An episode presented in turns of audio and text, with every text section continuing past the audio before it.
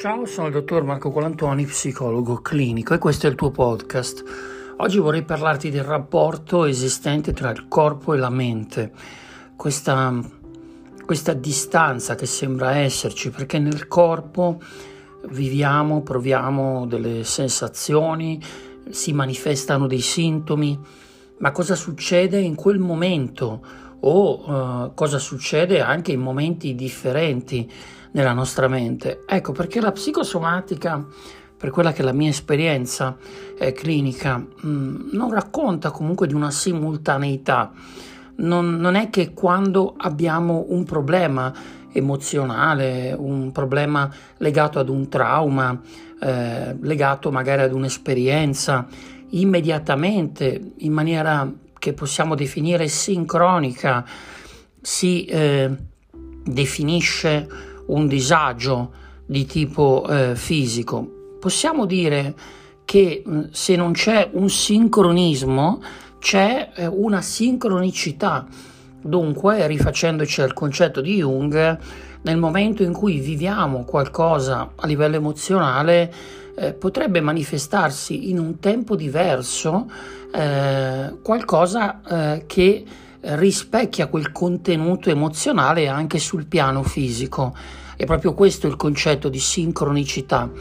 Non è qualcosa che ha a che fare con due eventi che accadono nello stesso istante necessariamente, ma con due eventi che hanno lo stesso contenuto significativo. Dunque succede qualcosa a livello fisico, eh, mi fa male una parte del corpo, un sintomo o una gastrite, insomma proviamo a... Eh, ad analizzare anche le situazioni più piccole e su un altro piano, quello mentale, si può manifestare o diciamo si può andare a ricercare un disagio di tipo emozionale. Eh, non è sempre facile, non è sempre immediata la lettura, eh, anche se devo dire che molto spesso eh, il legame tra il fisico e il mentale, tra il fisico e l'emozionale, ehm, viene un po' forzato da chi analizza. Eh, quindi ti fanno male gli occhi o hai un problema agli occhi, non vuoi vedere. Diciamo che questa è una prima lettura che possiamo definire lettura eh, più superficiale della problematica e quindi della connessione con una questione mentale.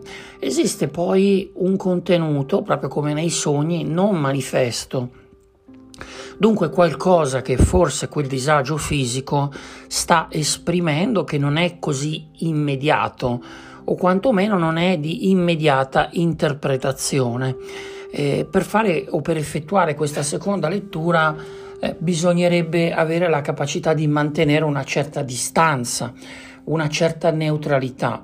Quindi provare a fare questo tipo di letture su se stessi eh, a meno che non si abbia alle spalle un percorso di eh, ricerca anche interiore, ad esempio un percorso psicoterapeutico, un percorso analitico, insomma un percorso nel quale si è chiesto ad un elemento esterno, un terapeuta, di accompagnarci, di accompagnarti in questa crescita attraverso la scoperta di te.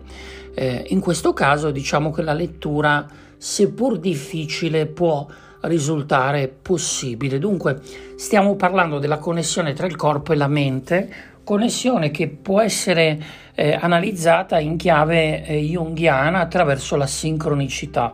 Avviene qualcosa nella mente o nel corpo e eh, questo qualcosa che può essere un sintomo, che può essere eh, di, di, qualunque natura, non necessariamente grave, ha un corrispettivo o diciamo eh, si può rispecchiare in quanto contenuto significativo sul piano eh, mentale o fisico.